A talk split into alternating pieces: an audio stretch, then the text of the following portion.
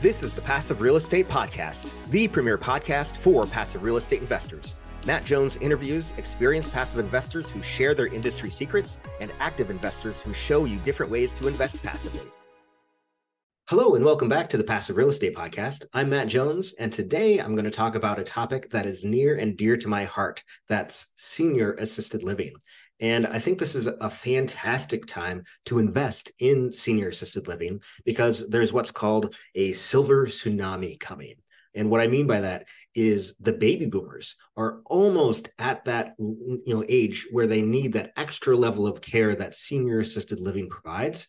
And so the number of units over the next 10 years that need to be available to address their need is not near what there needs to be. I mean, so you know anything you can buy or build right now and uh, stabilize is going to perform really well.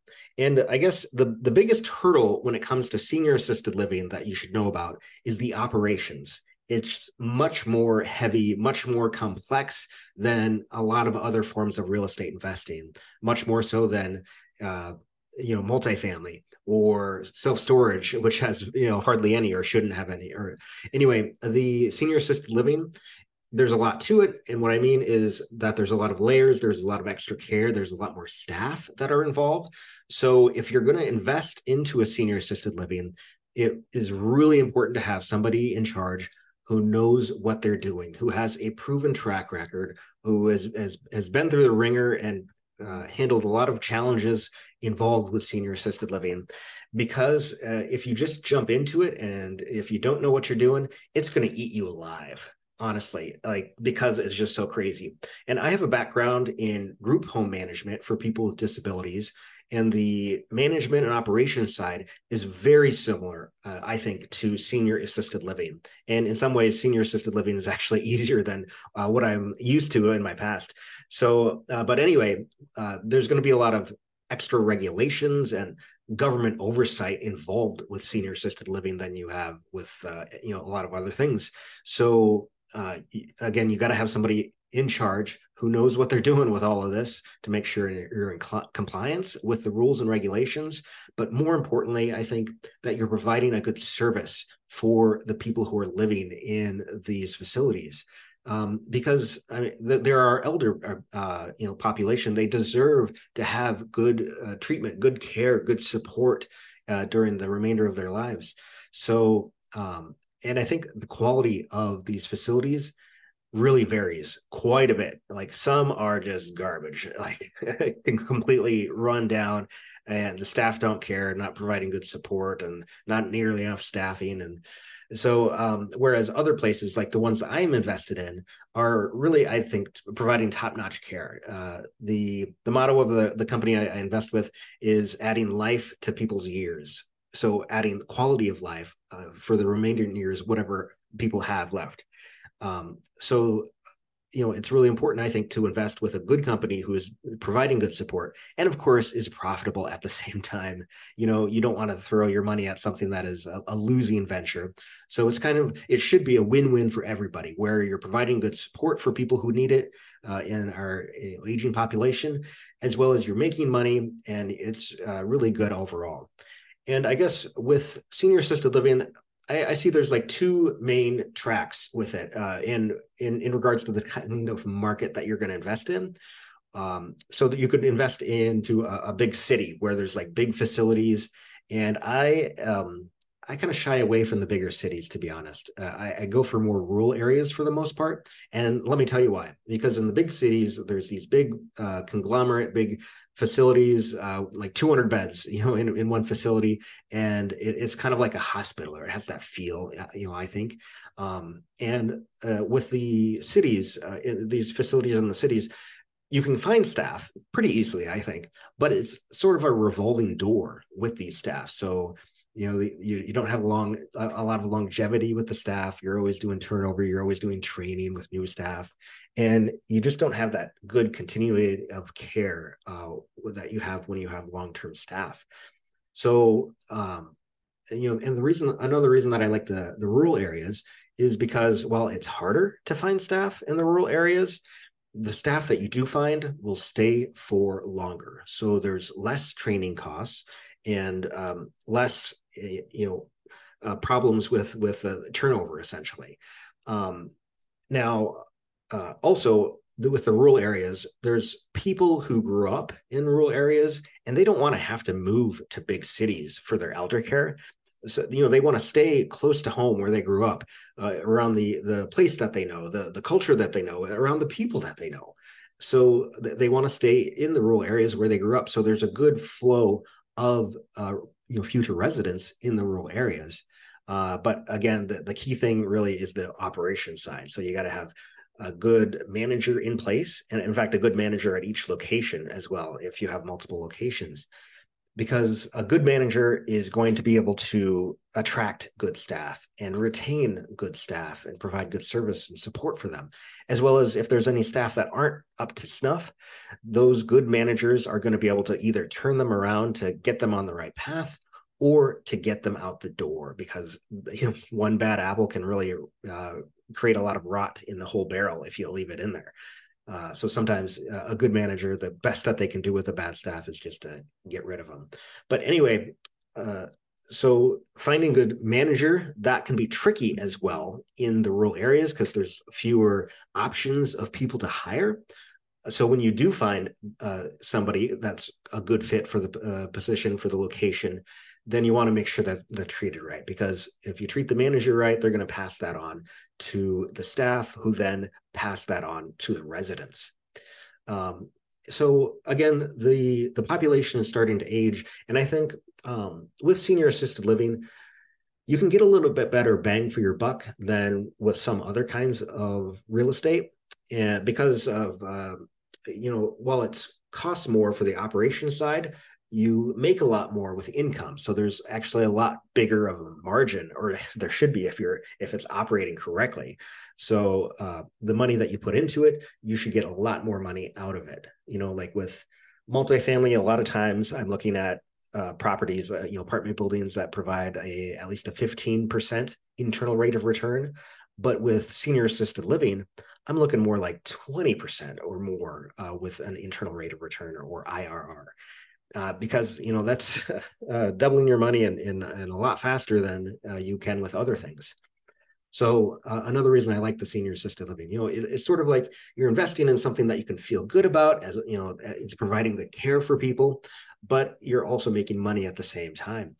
And um, so again, there's a lot more into it. You got to have like um, uh, you know there are different levels of uh, assisted living i mean there's independent living which is kind of like the uh, you know 55 plus uh, communities uh, sort of thing and maybe there's some staff that come in. There's assisted living senior assisted living which i like which there's a staff 24 hours a day uh, providing service. Sometimes there's a nurse uh, but there's always a nurse available by phone. Uh, and then next level is memory care you know people with uh, advanced dementia or alzheimer's who really need that uh, extra level of support beyond uh, you know regular assisted living. And then there's skilled nursing facilities as well that are can be even more intense also. So when you're looking at potentially investing with a senior assisted living uh, again like with any kind of real estate who's in charge matters more than the deal itself. So you got to make sure that the person you're investing with knows what they're doing. But beyond that uh, you got to also review the financials. Do the financials make sense for the property? The the income, the potential income. Um, you know, if there's a lot of vacancy, look at the uh, age of the population around in the community, because you got to see is there a good market demand? Are there other uh, you know senior assisted living properties in the area that uh, uh, that can potentially take your business away? You know, uh, another reason why I like the rural areas that I didn't mention before is that sometimes you can be the only senior assisted living facility in town. And then you kind of you have a monopoly on the whole uh, community of like if they want to stay local, if the person wants to stay local and receive their elder care and in a senior assisted living, that's where you go. You, you, go to the local place, and especially when you have good reviews, a good track record, um, and, and other people that have gone there have have really enjoyed uh, living there, then you're going to continually have a good flow of uh, residents. So, uh, you know, again, due diligence is really important part of this to make sure that the the financials are are real. You know, to see what's real and what's not real. How much uh, renovation has to be done? Sometimes, if you're buying these places, they can be kind of run down. Uh, especially, I uh, you know one thing I like also is if you can buy a mom and pop shop, you know, somewhere that it was the owner was also the operator and they have just been you know operating it for a while but they're just tired you know they're ready to get out. The pandemic hit them so hard and they haven't really fully recovered. And and so you know what they you're they're happy to to give you a, a good price or good terms or whatever uh, and, and, just so they can get out and, and they don't have to operate it and sometimes actually if i'm looking at a place i might offer for the owner who is selling it to you know if they want to like roll back some of their equity because that's one thing you can do uh, um, and it makes it easier with the the capital raising for uh, syndication with this. If the owner wants to uh, roll back their equity into uh, you know being an equity passive investor into the syndication that's certainly possible as well. But again uh, with this sort of stuff you want to make sure you know if you're a, a seller and you, and you, want to do that you want to make sure you're consulting with a cpa and a real estate attorney. I'm certainly neither of those so you want to make sure everything's on the up and up. You know with the services that you're providing uh, you can also you know the operator can offer different levels of support and different levels of fees and stuff um, you know depending on the kind of services that they're getting. So somebody might only need to get you know food and, and uh, you know helping with their laundry and, and, that's all that they need um, and a place to stay of course as well and then um, uh, you know staff available in case they need anything else uh, on top of that uh, as, a, as kind of an emergency sort of thing. And some people need quite a bit more. Some people need help uh, you know you know eating. Some people need help with their medications. Some people need help changing their clothes if if they get soiled that sort of thing and so, depending on a person's need, you can have a kind of a sliding scale or like a fee based thing based on whatever that they're getting. So, the more services you're providing, the more money that you're making as a company, and the more profits uh, as well. And um, anyway, the uh, you know I mentioned before about the regulations and stuff. So um, there are a lot of health regulations, state and federal laws, and licensing requirements uh, with senior assisted living care facilities. So uh, making sure everything is on the up and up.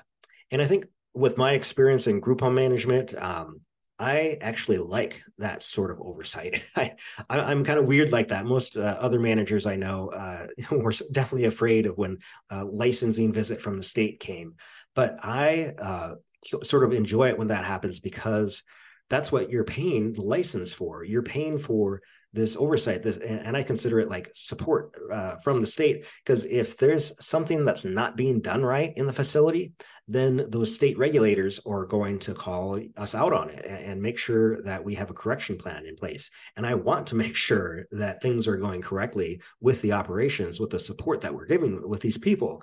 Because i mean honestly with senior assisted living you got people's lives in your hands.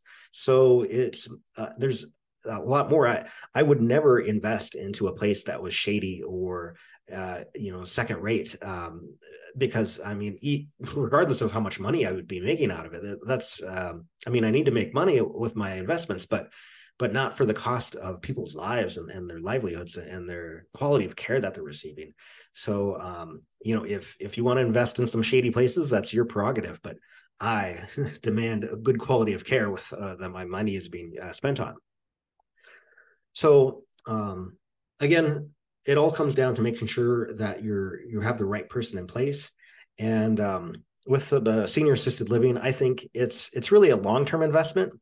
Um, you know, some real estate you can fix and flip and sort of thing, and and I mean you can do that with senior assisted living too, but it's going to really as long as again you're operating it correctly and you're stabilizing it and making sure the occupancy rates are high then it's going to be a cash cow over time. I mean, with the uh, those baby boomers, like I mentioned before, needing these levels of services in the coming years, you know, you know, buying this stuff right in good locations uh, and and providing good services, so you have a good reputation you're going to ride through that silver tsunami, that big wave that's coming. So I'm excited for it. If you want to know more about senior assisted living uh, investments, you know, I'm actively buying and looking for investors to invest. So feel free to reach out to me. Uh, my email is matt at hawkwingcapital.com.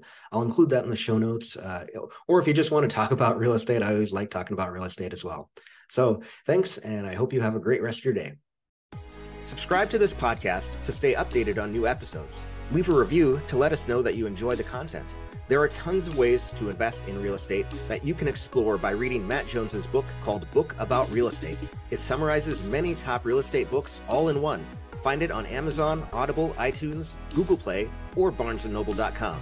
If you want to learn more about passive real estate investing, go to hawkwingcapital.com.